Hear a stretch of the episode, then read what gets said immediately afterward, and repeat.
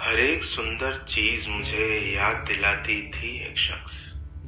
वो शख्स जो मुझसे कहता था कि तुम बहुत खूबसूरत हो। वो शख्स जो मुझसे कहता था कि तुम खुदा सी लगती हो। वो शख्स जो मुझ पर नज्म लिखता था और जमाने को सुनाता था। मैं अब सुंदर चीज़ें देख कर उसे याद नहीं करती। मैं भी अब उस पर नज्म लिखती हूँ। और सुना देती हूँ एक सुंदर महफिल में कहीं।